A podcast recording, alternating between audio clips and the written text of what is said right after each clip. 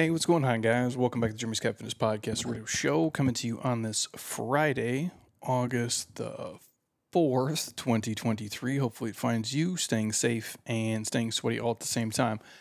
On today's episode, we are doing a mailbag edition here, question and answer, answering all of the questions that you guys asked via social media, Instagram, Facebook, YouTube, and everywhere in between. So, that is what we're going through here today. So, it's kind of a, a mixed bag of everything. I made a note of everything that I could here, uh, I guess, answer with any level of intelligence. So, that's how we're going to kind of go through the order here. I probably have 15 different questions. Some of them are easier to answer than others. Some of them I'll refer to different episodes, but I'll try to give you guys as much value as possible. Uh, we're going to cover a wide array of topics here. But before I kick off, just a couple housekeeping things. One, again, the Jeremy Scott Fitness app is live and rocking. There is a lot of you in there. I appreciate everybody in the community. You guys have been amazing so far. JeremyScottFitness.app if you guys want a free week. We're giving away seven days. You can check out everything. There's a start here tab, there's a beginners tab.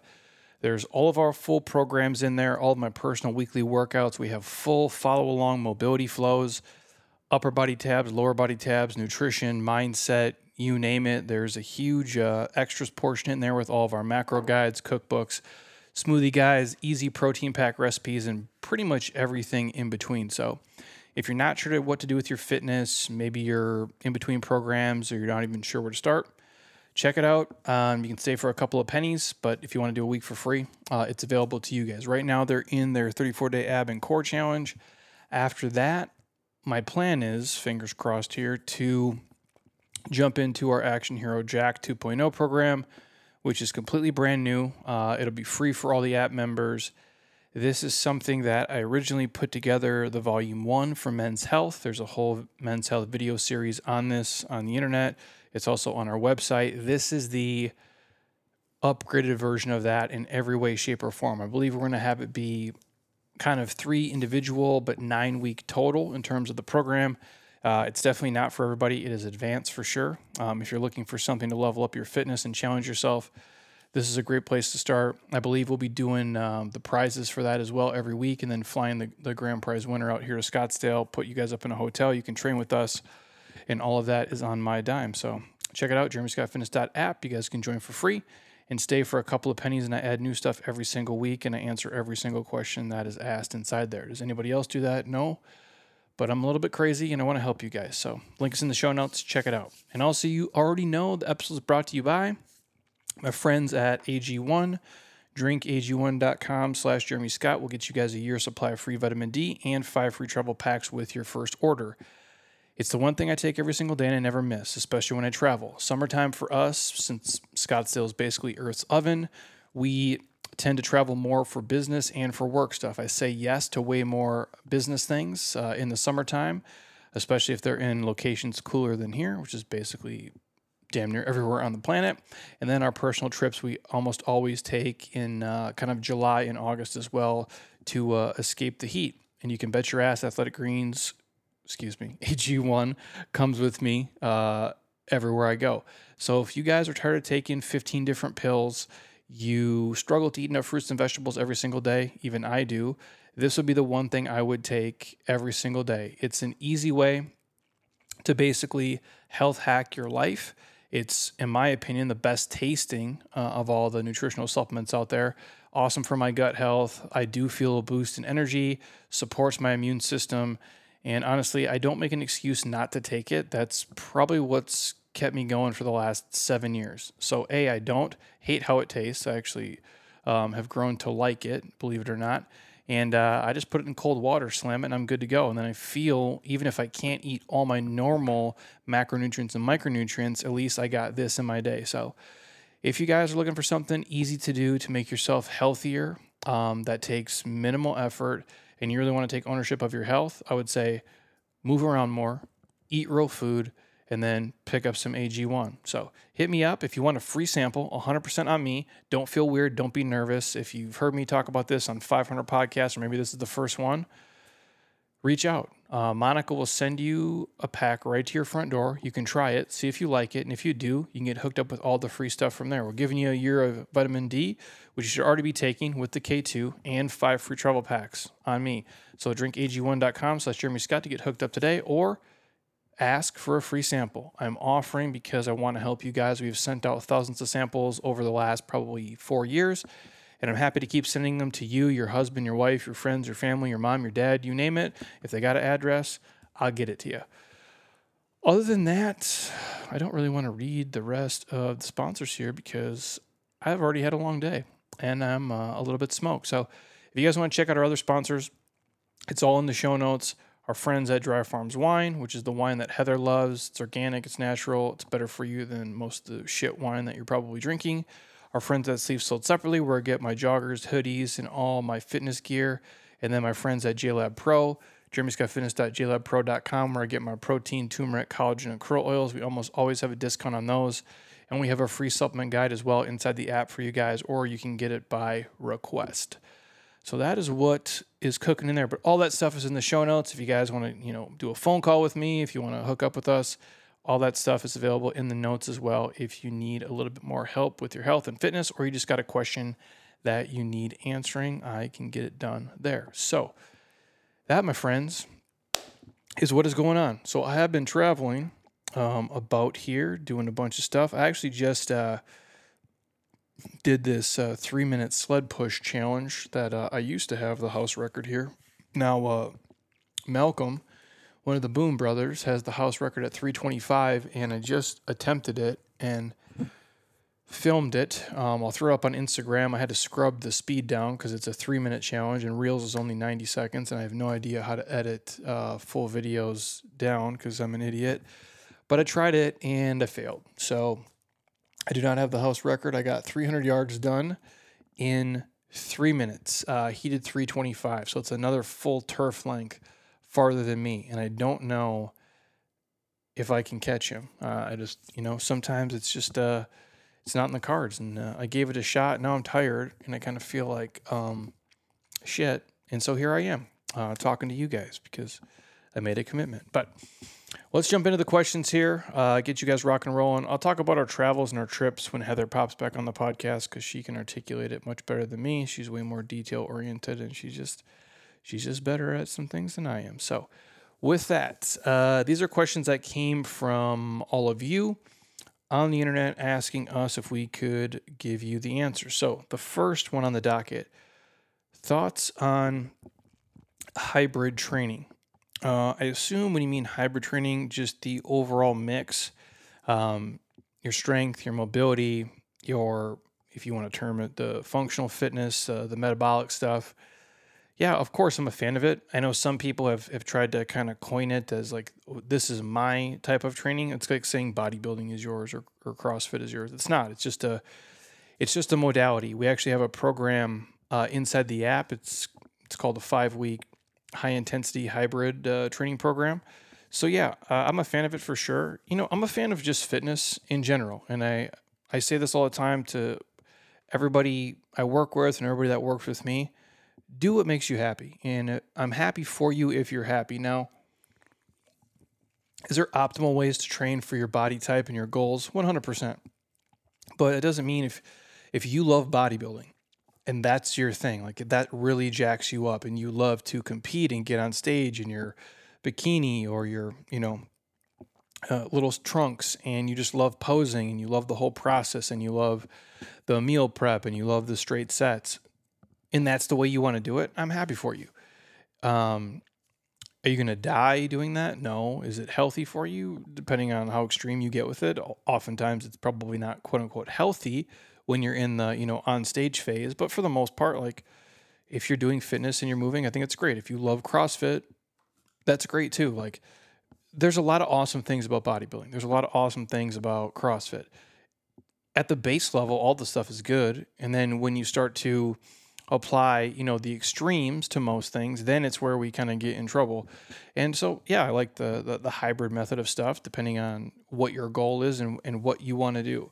I think it's good to be, you know, well rounded, but you also can't do everything. Um, I'll talk about this in about a week here on an upcoming podcast more in detail about just how you can't do everything and you can't be everything to everybody. But yeah, I do like a mix. Uh, depending on how specific you mean with the hybrid training, for the average adult, I think walking every day, uh, eating real food, getting good sleep, and doing three legitimate workouts per week is ideal. And of those three workouts, I think there should be some aerobic work, there should be some strength work to it, and some mobility. So I guess that would be like a hybrid type training program, depending on how you choose to use it. So yeah, I like it. Um, I like everything for somebody, but I don't like everything for everyone, if that makes sense. Some people love to do yoga every day. Is that for me? No, but I'm a grinder. I like to grind in the way that I do things, and I have found what works for me, and that's my hope for everybody. So, yeah, I like it. Next question is rest days. Um, should you take one rest day or two rest days? And if you take two, should it be back to back? You know, really, it just depends on you and your goals. And I know I, I refer to that a lot, but everybody's different. You know, if you're 22 versus 52, the rest days probably look different. If you have a goal to, you know, be a world champion Ironman and you want to qualify for Kona, yeah, your day probably looks different than, you know, Rick, who just wants to lose, you know, 20 pounds of shit he's carrying around. So, rest days, I say listen to your body and do what makes sense for you. You don't have to be married to the days either. If there's a day where you, it's supposed to be a rest day, but you feel great, go train. And then if there's a day where you're supposed to train, but you feel completely run down, maybe that's an active rest day. And when I say rest days, I don't just mean lay on the couch and do nothing. If that's what you want to do, respect. You need escapism and you know your body better than I do. But I don't do that ever. I'm a fan of walking every day for sure. Uh, mobility and walking will be the least that I do. Um, if I hop in the pool, um, shout out to BJ Gaddour, who's kind enough to to send me all of his uh, aqua fitness equipment, and it is a lot that he sent to my house. I actually have to buy a separate storage unit for my outside because he sent me so much. Um, I can go in the pool and do that even on the days where I'm kind of dragging ass because it's it's easy on the joints the movement's dynamic and I'm out by the pool, so I'm not, you know, putting all this just sheer force on my body and I can just kind of move through space. So I'm a fan of of having programmed, you know, active recovery rest days, but it really just depends on you guys. If you want to go 2 days back to back, cool. I think it's probably better if you spaced them out. You know, if you trained 2 days, you crushed it, then took a day, 2 days you crushed it, then took a day and then come back. But again, everybody is different. I just say listen to your body. And, you know, when you're younger, and I can speak to this, you know, because I'm damn near a man and I'm damn near 40. Um, when you're 21, 22, 23, 24, 25, shit, even 30, if stuff was sore for me, I would just kind of ignore it and then it would just go away, you know, sooner than later. And as I've gotten older, you know, obviously I got, you know, more miles on everything the stuff that's really sore and tight doesn't seem to go away as quick. And sometimes it, it doesn't seem to go away at all if I don't, you know, proactively do something to get rid of it. So I think the age you are, the stage of your training you're in, and just, you know, what type of training you're doing and how much stress and load you've put on your body makes a difference. And it doesn't always have to be physical. You know, sometimes it could be emotional stress, uh, mental stress your relationship stress, financial stress, all those things add up. And sometimes the average person who's just kind of stuck in this rat race, stuck in traffic, uh, their boss is a, you know, a fucking asshole. Their husband or wife is just, you know, on one and their kids are just acting up. And then you take into account, like, if there's someone who watches the news and politics and the economy and all that shit. And then you're going to take that person and say, drop them in a gym setting like in a Metcon and just beat the hell out of them, I don't think some days that's the best solution for that person. So maybe that's a day where you unplug and you just do tissue work, you get a massage, you go for a walk, you do mobility. So again, just listen to your body, know what your goals are, know how you're recovering, know how you feel, know what stage of life you're in. And sometimes when you're really run down, just live to train another day. That's all I can say. Just live to train another day. It doesn't mean skip workouts and make up excuses, but you can call an audible if you need to. I'm not a fan of punting things and doing nothing, but calling it audible and being smart sometimes is the best thing you can do. Next on the list, balancing your fitness goals in terms of strength, metcons, cardio, mobility into your week. It really matters, you know, what you want to do and, and what type of body type you have. If you're more ectomorph, you probably got to go more strength stuff. If you're, you know, endomorph, you know, you probably have to do more aerobic stuff because you maybe can have a little bit more tissue easier than the ectomorph can. But it really just it just depends on you and, and what you're trying to get done. We have full programs obviously in the app in great detail. I tend to do four what I call loading days per week, um, which is you know upper body, lower body, upper body, lower body, kind of heavier, heavier, and then hypertrophy, hypertrophy. I tend to have uh, a real, real heavy, detailed uh, active rest recovery kind of aerobic day. One of my days of the week, we kind of just share as like an active rest day. I do a lot of filming of content, a lot of just going through dynamic movements and, and trying different things. And then Sundays we do the advanced metcons and we just rip our face off. That's what I do. I do mobility for an hour every single day.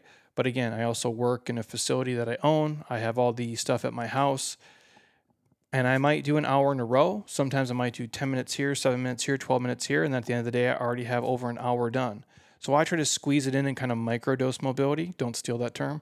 We have a program coming out at the end of the year called microdosing mobility, and it's fucking awesome. Um, so that's me. So I always make time for the mobility, especially at this age. And the strength work, sometimes I go, you know, heavier, and sometimes on my heavy days, I don't go as heavy. I might slow the weight down and focus more on tempo and time under tension. So I really just audit how I feel and listen to my body. And then there's days where I might do three total body lifts in a week. And then I f- might focus more on some of the metabolic work or the aerobic work. Or honestly, I've been working on uh, trying to just really maximize my end ranges and getting the things that I know are holding me back from, let's say, doing the splits. I've been working on a lot of uh, splits training, which is actually super painful. Um, and it's a huge pain in the ass, or actually pain in the hamstrings and pain in the TFL and hip flexors. But I've been working on it, and so a day where I normally maybe would have loaded more, I might load half the time and then do some of my splits training on the back end. So it really just matters to you guys. I think for the average person, if you can mix them up, that's why I say three workouts a week. The metabolic workouts with weight loading is probably ideal. And then if you had another day where you just did weight loading and then other days you just walked and did heavy mobility, that's great too. So you really have to know what you're trying to do. That's why I say if you have a goal and accountability and a coach, you're going to go way further than if you're just training by yourself. That's why we made the app, you know, basically pennies a day. You can ask me any question in between. We have programs that are already laid out for you that'll get you guys to where you want to go. And again, it doesn't got to be me. I'm not trying to sell you. But if you go to a gym or you have a community, I think, you know, asking the person that is in charge that you work with – it's going to help you guys go a long way. Next one, discussing strength training programs. Um, we've had a lot of strength coaches on. We'll have more on. Um, we have a lot of strength programs that we have created and do.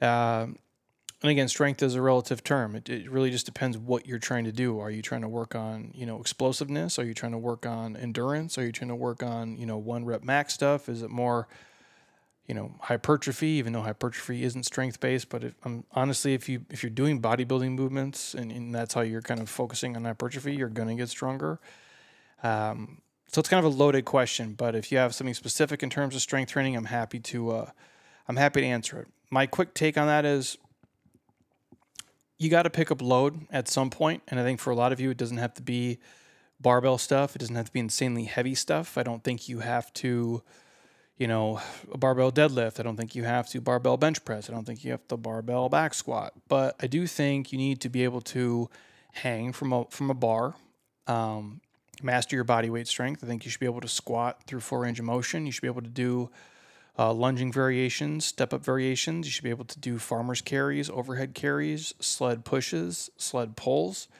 I think are all vitally important. You should be able to do push ups, um, things like that. So there's a baseline level of strength I think every human should have just for function and for life. But beyond that, it's really up to you um, why you need it and and what you're using it for. But I am a fan of obviously picking up heavy shit and moving it around, but just in a real a real safe format. So putting on a weight vest, putting on a ruck pack, I think all of those things are uh, are great and ideal, and they should be kind of the meat and potatoes of your programming. And again, if you're older, you're 76 years old, you probably don't got to be lifting up the heaviest things in the world, but you do have to be putting, you know, load onto the body. Next question. Started AG1 and love it. When and how do you take yours for the best results? Most people, I would say, depending on when you wake up, if you can take it first thing in the morning, just get up, put in some water, shake it, slam it, and you're good to go. Uh, personally, for me, I tend to take it before my first meal, which usually is later in the day. Most of the time, I'm eating once a day. Uh, depending on my travel schedule and what I have going on, a lot of these travel days, I might just do. Uh, I'm gonna. I don't. I'm gonna butcher the name. The certain kind of uh, beef jerky and like a koya I might have with like an almond butter packet, and then I'll have a meal out with friends and family or something. Because a lot of these trips, to be honest, we've been hiking like 20,000 steps a day. We've been paddleboarding, kayaking, doing all this stuff. So it's not really like a vacation vacation. On those days, I might do the greens earlier in the day just because it's not my normal schedule. But when I'm here in town, I'm usually um, up and moving around or in the facility here by like 5 a.m. So I don't do the greens that early. Um, I usually wait till later in the day. So for a lot of people on an empty stomach, first thing in the morning is great.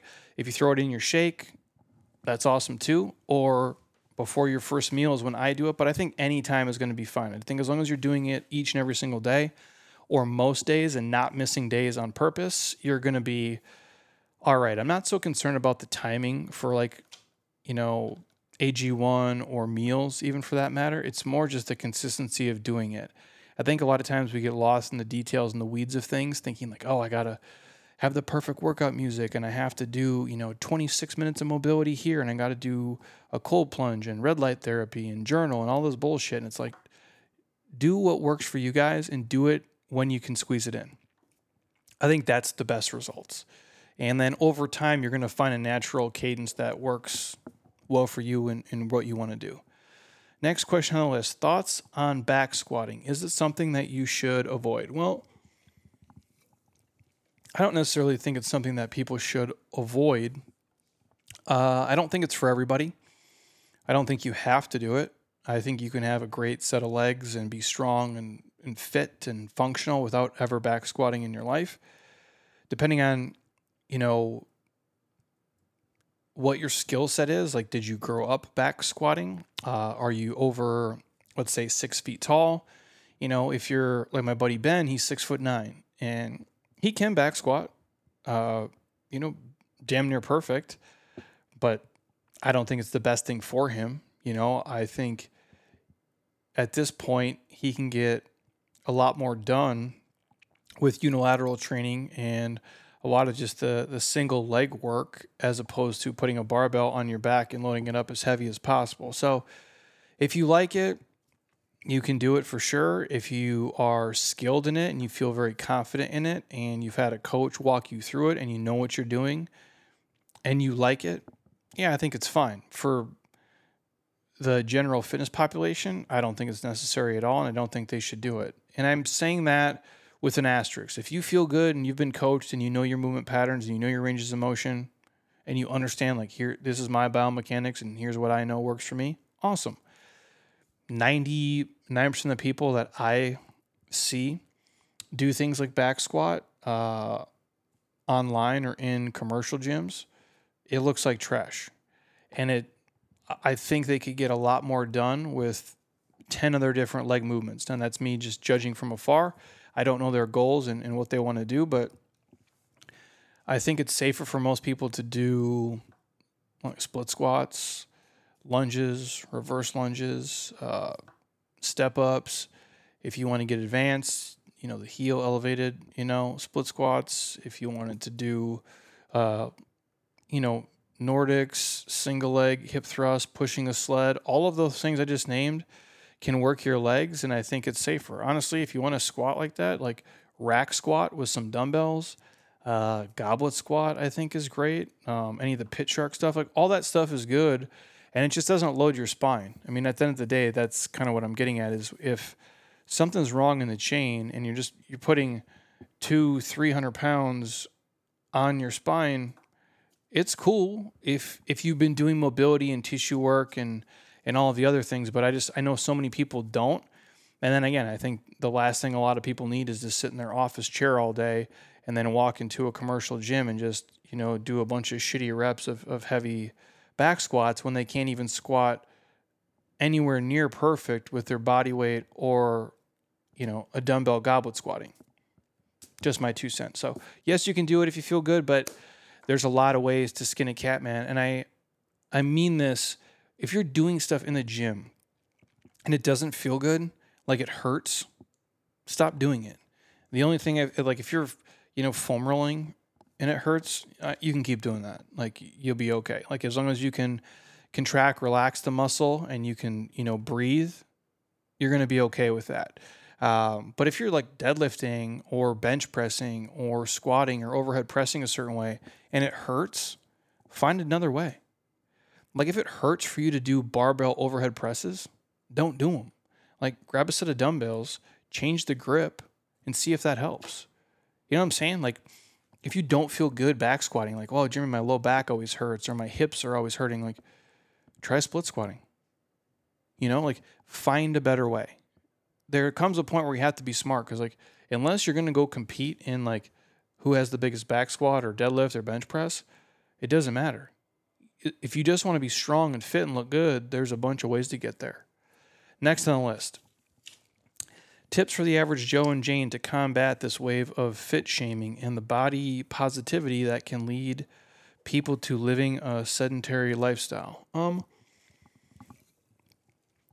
I didn't know this was a thing until recently, and then somebody sent me a video of uh, someone who was wanting to lose weight, and the the person making the video was saying like, you know, if you want to lose weight, you're well, I forget the term that she used. She was basically saying like, if you want to lose weight, you basically hate obese people or something crazy like that. Um, look, I'm not a fan of shaming anybody. I'm not a fan of fat shaming or or fit shaming, obviously either. Uh, I don't understand it, man. Like, do what you want to do. You know, do what makes you happy. If you want to be 400 pounds and you're happy being there, I'm I'm nobody to judge. Like, if you're happy being 400 pounds, I wish you an amazing life. Do I think that's healthy? No, that's a different question. But do I care what if you want to exercise or not? Doesn't matter to me. If you want to smoke, you know, eight packs of cigarettes a day, doesn't matter to me. What you do with your body is none of my business. Now, if you ask me, hey, Jeremy, is it healthy to be 400 pounds? I don't believe so. I, I didn't, I've never seen a lot of 400 pound people in nursing homes. You know why? Because they're already dead. Like they didn't make it there. It's just a lot of stress on your body and your joints and your heart, and everything just has to work really hard. It, I've not met a lot of really fit 400 pound people. So, again, if you're happy there, be there. The same thing with being fit. Like, there's nothing wrong with being super fit.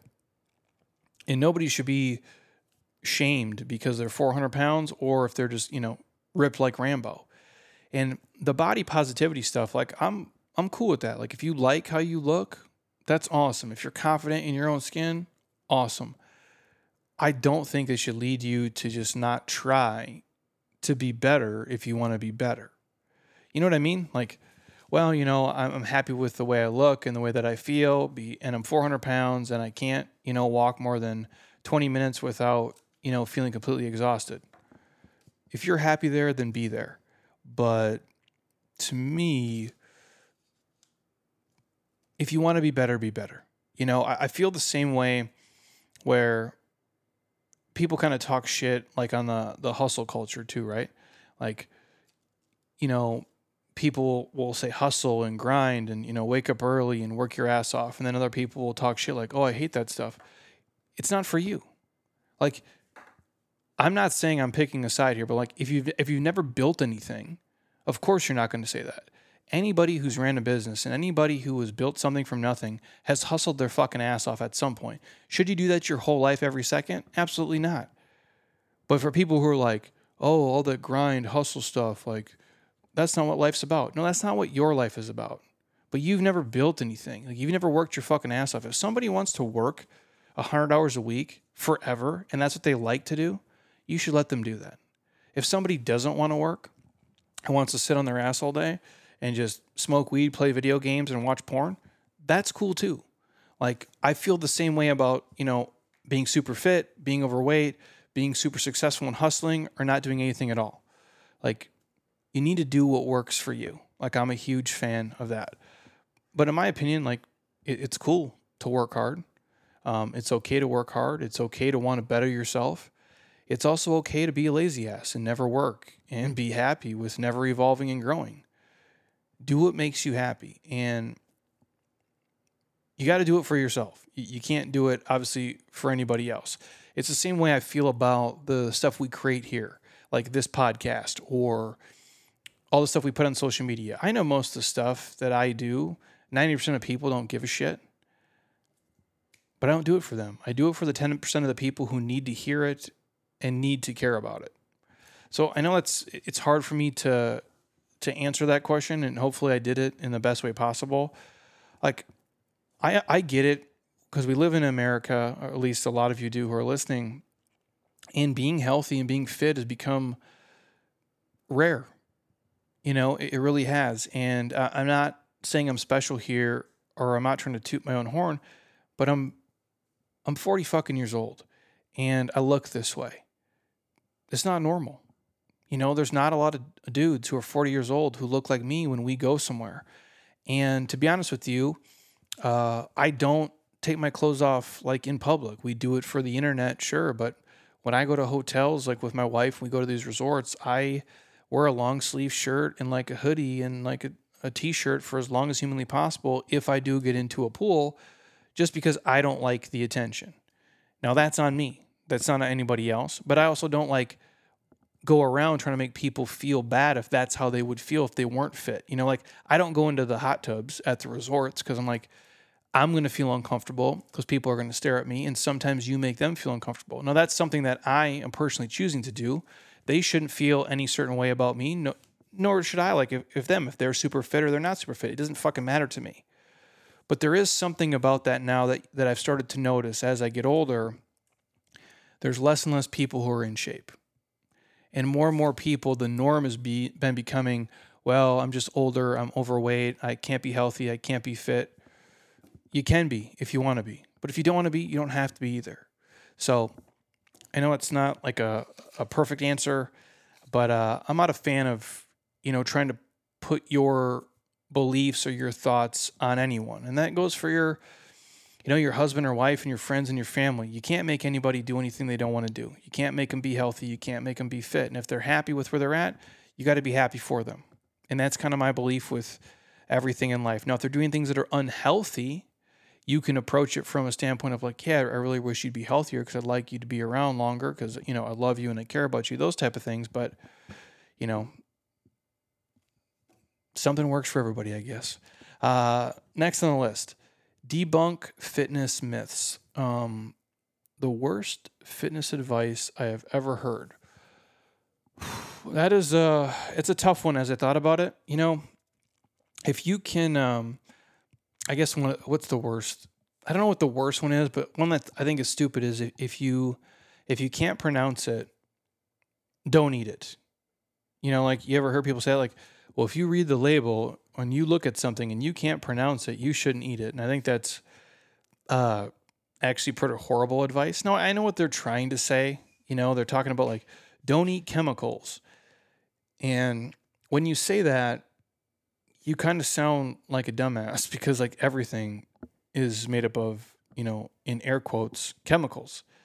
Like if you're talking about, let's say, blueberries, for example, um, I'm probably going to butcher the pronunciation here, but it's uh, anthocyanins. Is that how you say it? Anthocyanus is uh, like the natural pigment that's responsible for the blue and purple and violet and the red colors of fruit. and it's one of the major, you know, flavonoid classes. I can barely pronounce it. And if you look at all of the quote unquote chemicals that make up a banana or blueberries, I probably can't pronounce half of them. Now, does that mean that I shouldn't eat it because it's not healthy? No, it means I'm an idiot and I don't know how to pronounce words. You know what I'm saying? Like, like that's why I don't think that's great advice. I understand, you know, the idea behind saying that, but it also I don't think is is completely accurate. But again, it's it's with good intentions. You know, I don't know what the worst advice is, but I do know I'm not a fan of all the the food and drink and fear mongering that goes on. You know, you have a lot of stuff on the internet now where if we really, you know, take a polarizing stance at something, um, it goes viral. Oh, you can't eat this food because you're gonna die, and you can't have a diet coke because, you know, it'll give you cancer, and that goes along the same lines as all the biohacking shit. You know, that's got to be in there. Like you got to have this four-hour morning routine. No, you don't. You don't have to do all the things. In fact, you can't do all the things, and I don't think you should do all the things. And a lot of these foods and drinks aren't going to kill you and you're not going to drop dead. They're not going to give you this, you know, crazy ass, you know, cancer in your face. You can drink a beer. You know, like you can have a whiskey. You can eat it. You can eat a pizza. You can have cinnamon rolls. You just can't have them 24/7. You know, you just can't eat like an asshole all day every day but you can live your life. And where you draw that line and have that balance is great. If you're an alcoholic, obviously don't drink booze. If you're a person who's, you know, uncontrollable, you know, avalanche eating when they eat pizza, maybe don't, you know, bring pizza in your house. But you can eat those things and you're not going to die. You can have a Diet Coke. It's not the worst fucking thing in the world. And again, you don't also have to have a three hour morning routine. You got to find what works for you guys. And you got to live your fucking life, you know? Like, that's probably the the worst stuff that I hear and listen to because you know people will send it to me. Oh, Jeremy, have you seen this? If you eat, if you have this fake sweetener, this is what will happen. It's like nobody's perfect, you know. And if I listen to every single you know fitness person or health person and guru, and I read everything, it'd be like, okay, so what can I do? I can basically eat. Uh, you know, fish. Well, no, actually, I can't because fish is shit, according to this guy. Well, I can eat chicken. Actually, no, chicken is trash compared to this guy. Well, I can't eat meat. I can eat vegetables. Well, don't eat vegetables because they have stuff sprayed on them. But eat these organic vegetables, but not these ones. Eat nightshade ones. And don't drink diet soda and don't drink beer. And oh, just, you know, drink water, but only like live water. Don't drink this dead water. And it's like, what the fuck? Like, how, like, how dumb have we gotten? As a health and fitness profession to say all this shit, dump it on, you know, average Joe who's just going to his, you know, insurance job trying to make money. Sorry, Dilo. Or like, you know, the guy who's just selling mortgages. He's having a hard enough time because the interest rates are through the roof. You know, he's just trying to make a buck for his family and he's got to look at 87 different things that he can't do. It's like, what's left for people to eat and drink then? You see what I'm saying? So that's why I always just say, try to eat real food, move your body around, try not to stress out, and just be physically active. And I think you're going to be okay.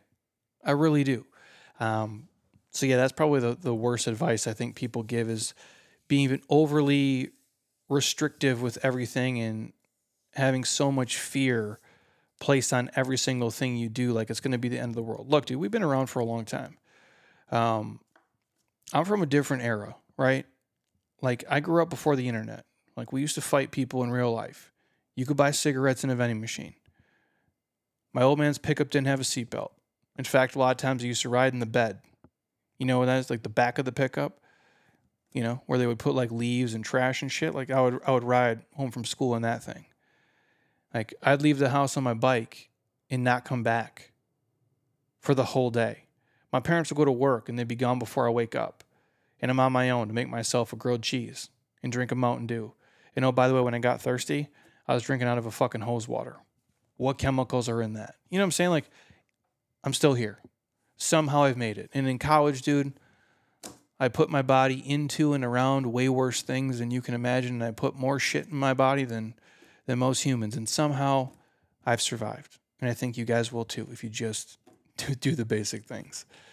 Next on the list Busy mom works 50 hours a week in healthcare, works out 30 to 40 minutes a day, but the scale and her body doesn't look like it. Thoughts on fat burners and what is this? Is it PhenQ? P H E N Q?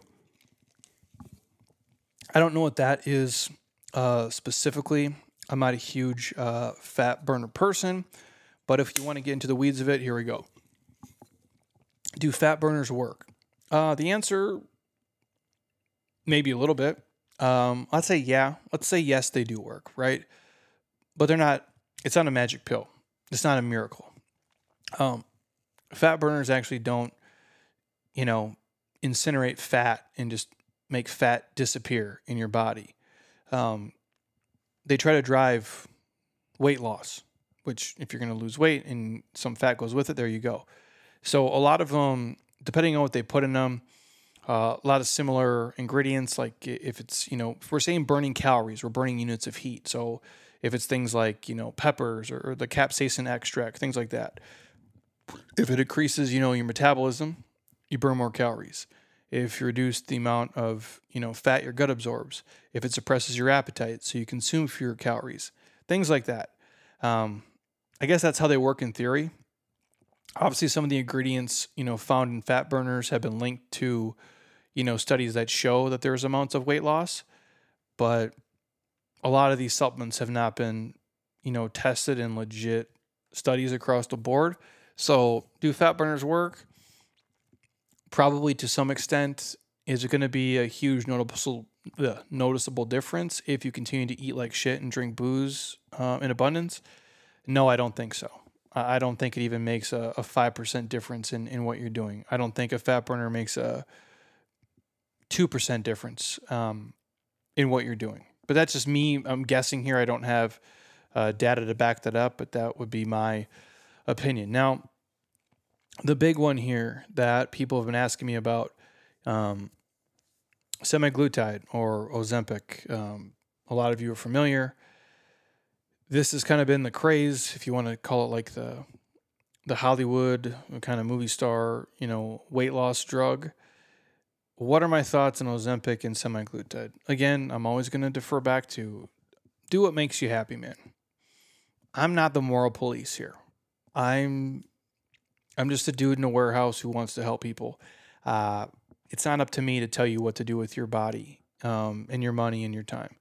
But just so we're crystal clear, Ozempic or the semaglutide is a class of medication. Uh, it's a glucagon, um, glucagon, glucagon. I can barely talk today. Um, peptide, so GLP one. Um, it mimics the GLP one hormone that is released in your GI tract in response to eating. So, one role of the GLP 1 is to prompt the body to produce more insulin, which reduces blood glucose, sugar, another term.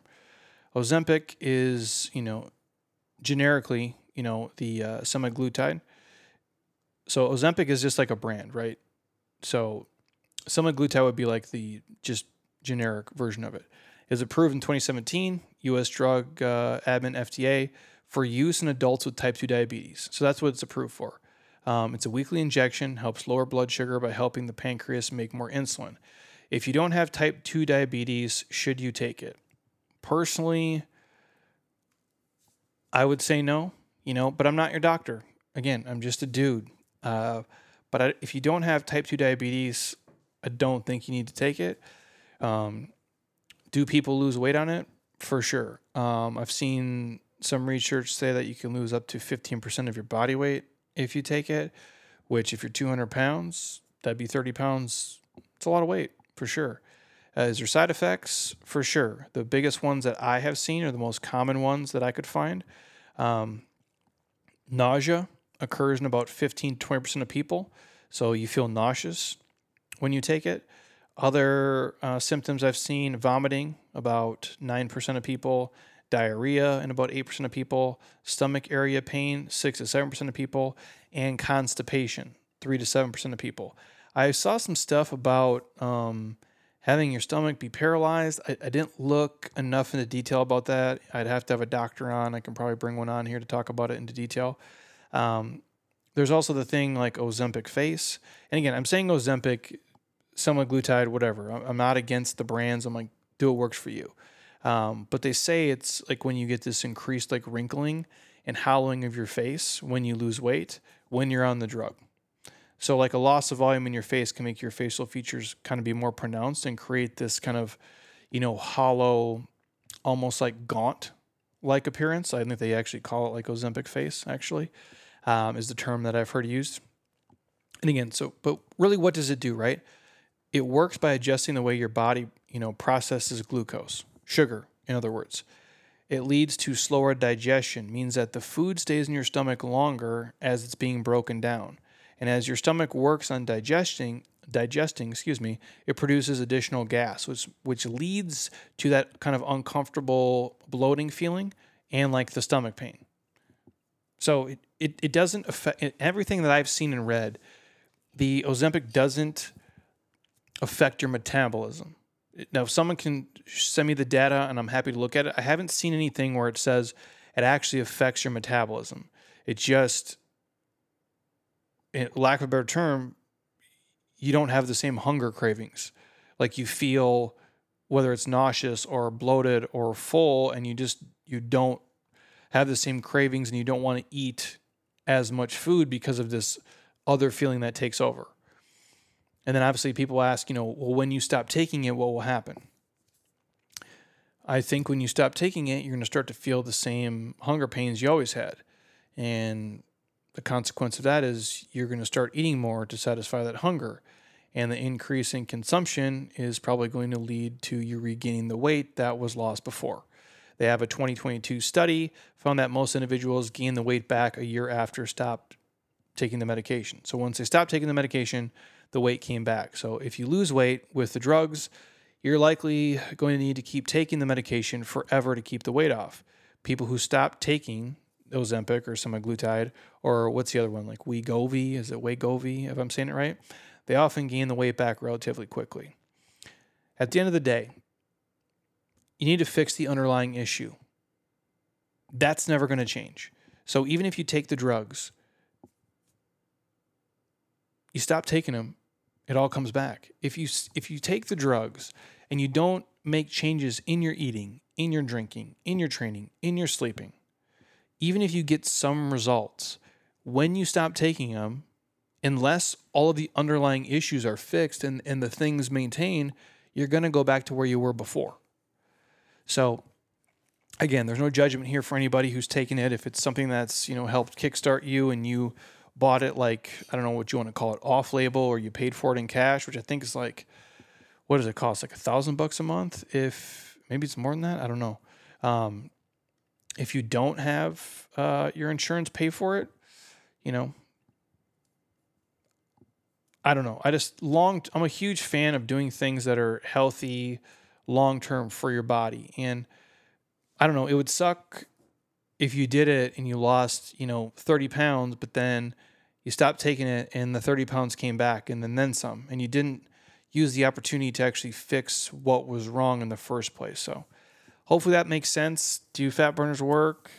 I guess a little bit. And then if you want to take the next step, you know, does semaglutide and Ozempic work? From everything I've seen, yeah, it does work on people. Um, I've seen people take it. I've seen it work in them. And uh, no judgment here, but I think sometimes you end up not looking and feeling the way that you want to. And uh, what I always ask for everybody is, what are you doing everything for? Right? Like, if you're happy being 500 pounds, cool. If you're happy being, you know, 88 pounds, cool. I'm nobody to judge, but I would always urge you to chase health first and the vanity part second.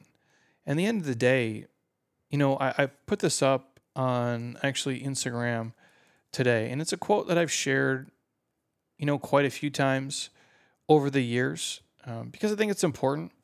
And I don't know originally like where it came from. If it was, you know, I know Winston Churchill has been credited with it, but I don't think that's actually true. The quote is When I was 18, I cared what everyone thought. When I was 40, I stopped caring about what everyone thought. When I was 65, I realized no one was ever thinking about me in the first place. People are just too busy worrying about themselves. They're not worrying about you. And I believe that to be true. And I feel the same way about your physical body and your career and your finances and your relationships. We all get so wrapped up in, like, I got to look good for this and for this. And if you are doing it for yourself, that's awesome.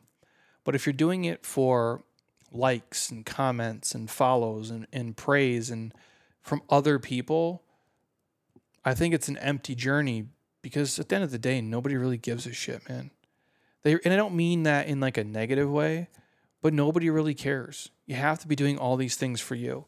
And I'm just not a fan of, of jeopardizing, you know, your health and feeling bad to look a certain way. And take that from me, you guys. You know, I, I've competed in in bodybuilding and I've been on stage before, and you don't feel great in those moments. And it's short term, right? It, it's for an end goal. It you know, it was for a, a sponsorship or for whatever it was for. Was it healthy? I don't think so. Was it safe? For sure. Um, this other stuff, I don't know. You know, I, I really don't. I would just urge people to do do your research. You know, talk with your your medical professional if you have one or two of them in your corner that you trust, and then just make the best educated guess from there. But if you're doing something and it's making you feel like shit, and it's not healthy for you, I don't know why you would continue to do it just to look a certain way. Like your friends and family and the people close to you love you anyway. They don't give a shit if you're 10 pounds heavier or 10 pounds lighter. Your legacy is not tied to that. Even mine isn't. You know, the people, when I'm dead and gone, the people that will remember me will not remember me just for being super fit. It's part of my story, but that's not the only thing, especially the people really closest to me. Like, I don't think if I gain 10 pounds, Heather's going to leave me. You know what I'm saying? And if she gains 10 pounds or loses 10 pounds, I don't love her any more or any less. Same thing for my mom or my dad. And if my grandparents were all still alive, like I'd feel the same way about them. So do things that make you healthier. And then the byproduct is you move and feel and you look a certain way. Don't don't give up your health for short-term vanity goals. I don't think that's ever the answer. And I think it does more harm than good, both physically and probably psychologically down the line. Because for a lot of people, if, if you're doing it to lose the weight, are you going to do the drugs for the next 30 years, for the next 20 years, for the next 10 years, for even the next five years? Is that what you want to commit to? The answer is probably no. Next one uh, your top hip hop MCs. Uh, explain how you came to love hip hop. I'll try to make this quick. Uh, I don't know, man. I, I loved, I've loved, you know, hip hop my whole life. I uh, I remember being real little, and uh, getting like those little Columbia House things in the mail. You guys remember? I'm old, so it would be this thing called Columbia House, and was, these things would come in the mail, and you could like rip off these little. They're like little stamps almost with like movie uh, pictures on them and CD pictures on them. And I remember I did that, and I did it for movies, and it was like. Uh, I remember I did Menace to Society. I did New Jersey Drive. I did Friday. I did Tales in the Hood, and then something else was the other movie that I did. And then for CDs, I remember like the first CDs was like Warren G. Regulate, uh, Dr. Dre The Chronic, Snoop Doggy Dogg's, uh, Doggy Style, Too Short, Get In Where You Fit In, and then what else did I have? I think I had like maybe one of the NWAs or maybe it was a easy, like straight out of Compton. Anyways, like I would just pick random stuff and I would send these in with like a fake name and then it would come back to our house. Now we you get a bill, so you get like six movies for free and, and six CDs for free, and then you had to be like in a subscription and keep paying for it. Um, and then I would would tell my parents like, hey, I did this, and I'd have my mom call and say like, hey, this kid is ten years old, like we can't afford this shit. You should never send it to him. And then usually they just you keep the stuff and then they cancel the account. So that's how I got a lot of this stuff because my family didn't have a bunch of money. Um, I do remember my grandma buying me a, a tape uh, before even the CDs came out. She bought me Onyx, the tape, um, at this place called Face the Music where I grew up. And this was an Onyx tape, and the the title of the album was Back the Fuck Up, but it was spelled really weird. And my grandma, bless her heart, I don't think she noticed or probably didn't give a shit. And she's just like, ah, yeah, let's give the kid this tape. And so that's kind of where a lot of it started. But I always just I always loved, you know, basketball. Um, I loved football, and a lot of that just you know hip hop kind of came in the environment. Like if you played hoops, we just played rap music, and I remember being young, and uh, my best friend's brother was older than us, and he would always get the CDs because CDs would come out every Tuesday. And I remember I already had Dr. Dre the Chronic and Snoop Dogg Doggy Style, so my brain was already fucked up. And then he he gave me um, Thug Life Volume One, which if you guys remember, Tupac was in a group called Thug Life, and uh, that Thug Life Volume One is still one of my favorite albums to this day. Like st- I still listen to it to this day. I still play it this day. I still send lyrics to my friends. We're all in a text ring. I grew up with a bunch of, you know, to be honest, I grew up with a bunch of like gamble holics and alcoholics and, and drug addicts and bullies, man. Like that was my circle. All good people, you know, but they're just we're a bunch of just fuck ups. The fact that we all have real jobs and, and most of us aren't in jail or prison is is a miracle. But uh that was the, the the guys I grew up with. That's the music we listened to. Um, so I guess that's how I got into it, and I've loved it ever since. It's my favorite form of music. It's what I listen to 95% of the time. Probably drives Heather nuts, but Tupac is my goat. You know, I love Snoop, Dre, Biggie, Jay Z, Nas, Cam'ron, Eminem, DMX, Bone Thugs, you know, Capone Noreaga, Mobb Deep, Do or Die. I could go on all day. Uh, I'm an old school hip hop head. The new stuff I don't listen to. Um, I just never got into it. My my rap music probably stops like 2005. You know, that's probably the end for me. Anything beyond that, I probably don't know it um, or listen to a lot of it. Maybe if like you know Kanye did stuff with Pusha T or Rick Ross or something, maybe I, I would hear it. But um, yeah, man, I'm an I'm an old school hip hop head. I love it forever. If anybody wants to go, you know, 90s, early 2000s rap lyrics for me, and they had like a Jeopardy for that, I'm Ken Jennings, man. Like I'm gonna smoke a lot of people, um, but I love it. Next one, uh, bring back Dr. Amy Shaw to the podcast. 100%. Uh, I've been messaging her, her on uh, Instagram actually, and um, I'll get her back on the pod here uh, sooner than later for sure. Next one best spots around Washington State. I mean, this is really a Heather question. Um, I'm not from Washington State. My wife is. Um, summertime, it's great, dude. I would say Seattle area in the summertime. I've only ever been to Seattle in August. I've been to Seattle like four or five times. It's been sunny every time I've been there. It's been beautiful, perfect weather. Uh, I can't complain. We actually went to a wedding in the Space Needle, which was super cool. So I do think Seattle in the summertime is awesome. The rest of the year seems gray and wet to me, which is not my favorite. Um, other than that, I do think the the Redmond kind of Bend area is awesome. We were just there a couple weeks ago. Some of the best lakes, uh, hiking trails, mountain trails, mountain views you're going to see. Um, we stopped at this place called Devil's Lake, which is amazing uh, the blue pools. You can see all the stuff on my Instagram. There's a Clear Lake area that's very close to there. There's so much stuff that we didn't even see. Heather would know all the names of the hikes, but uh, tough to beat. It's like 50 degrees in the morning and the night, 80 degrees during the day. Those are awesome spots. Uh, the Redmond Airport is probably my favorite airport in the world. It's super small, um, easy to fly into, easy to fly out of. We have direct flights from here to there, which is great.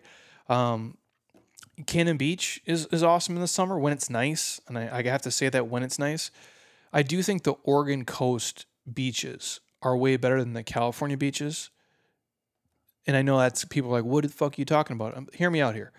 There's way less people. It's way cleaner. Um, there's so much beach, and the coast is just it, it's so fresh and so crisp. And so when it's nice there, it's nicer than California. However, it's nice there about 10 days a year. Now, I, I could be off on the days. Maybe it's more than that. I know people are going to roast me when I say that, but I've, dude, I've been like on the Oregon coast on the beaches in the summertime in pants, in a hoodie, pulled up with a hat on, freezing my ass off in August. And it's, it's rough, dude. And I've been to a wedding. We went to a, these we went to a wedding of a friend of ours in uh, I think it was Gearhart, Oregon. We showed up the day before the wedding. Oh my God, beautiful. Sun is shining. I got shorts on, long sleeve tee, walking on the beach with Heather. It's amazing. Not sweating an ounce, not cold, not warm, just perfect. I'm like, this is beautiful. This is amazing. The next day, I shit you not, we wake up. It's like a Stephen King fucking movie. Like the fog comes in. I can't see 10 feet in front of my face. We go to this wedding. It's like dark, it's drizzle, it's cold. I'm under a heat lamp the whole time, freezing my ass off. It was like we are on two different planets. So it's beautiful and it's amazing, but the weather is often not that nice. It's probably why you can buy like a beachfront house for a million bucks, and like in California, that's ten million dollars, right? Uh, but it is awesome. So if I was to tell anybody, if you want to do the Seattle area in the summertime, and obviously there's so much stuff there uh, north, like the mountain ranges, obviously Rainier, Hood, all this stuff. Again, this is more of a Heather question, but if I had to pick somewhere of the places I've been, I do think like the the Redmond Bend area is probably the nicest because you kind of get the best of both worlds. It's like a Scottsdale ish in terms of how clean and nice it is, but they have way more to do nature wise, um, really close by. So hopefully uh, that helped answer all the questions here. Uh, I think that's good for today. Uh, it's a lot of stuff um, for you guys. Hopefully, I answered them uh, in the best way, shape, or form I could. I know it's not uh, perfect, a lot of these, but they're opinion questions, right? And at the end of the day, you know, I'm not the moral police for anyone. I'm not a judge of anybody. I'm just, I want people to do what makes them the happiest in their life. And I really believe, you know, if, if people could just let go of, you know, all the shit that's out there. And what I mean is, we sometimes make decisions in life based on what we think other people think or what we think other people want and you know what our parents think we should do or our husband or wife thinks we should do or what our friend circle is doing. And i personally don't think that's a great way to live life. I really don't. I think you have to as you grow up understand who you are understand what's important to you understand what you want to do and then work your ass off for the things you want and play to your strengths. And don't be a people pleaser. Don't break your back for everybody else around you. Help people. Be a good, you know, member of the community. Be a good member of, of your your friend circle. But do what makes you happiest, man. And just bang your own drum, dude. And there's no wrong answer and there's no right answer. There's only the answer that works for you. And I know it's tough at times if you're not normal and maybe you have a friend circle or you're in a marriage or relationship and and things have changed. You know, what you think is important has changed. Your shared vision has changed. You know, the things you used to do are not the same things that bring you joy now. The things that you used to think were important aren't as important anymore. And that's okay. That's because you're evolving and you're changing. And sometimes the people around you don't change at the same pace that you do. And that's totally okay. And I hear a lot in my world, well, Jeremy, you shouldn't do this so much and you should do more of that. Like, who the fuck are you to tell me I, I shouldn't work as much? Like, I should do this more, this more. Like, I do what makes me the happiest. And I try to to balance that the best that I can. I'm not perfect at it by any means, but I like doing a lot of the stuff that I do. And I know for people who like hate what they do for a living, it seems daunting that somebody would work seven days a week if they like what they do. It's the same thing with fitness. Like I'm a fitness person, I move my body every single day. For somebody who hates to be active, it seems crazy. And they'd be like, it seems obsessive. Well, why do you exercise so much? Because I love it, because I enjoy it. And even the stuff that I hate, like, do I love split squats? No, nobody loves them and they're fucking terrible. I go, but I love the challenge of it. I love accomplishing something, achieving something. I love how it makes me be able to move and feel and be pain free and be strong. And I don't love them and, and like how it burns and hurts and like how you're pushing through that. But I love that it allows me to go hiking, you know, and not be tired.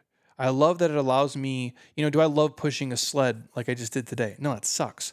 Your legs are burning, your calves are on fire, you can't breathe, and it's just uncomfortable as fuck. I go, but it, if it lets me go paddleboard for two hours and not be tired, I'll do it. If it lets me hike to see something that very few humans have seen in person, I'll go do that because I think it's cool. I train because I still want to be able to run a mile in under six minutes because for some reason I think that's neat.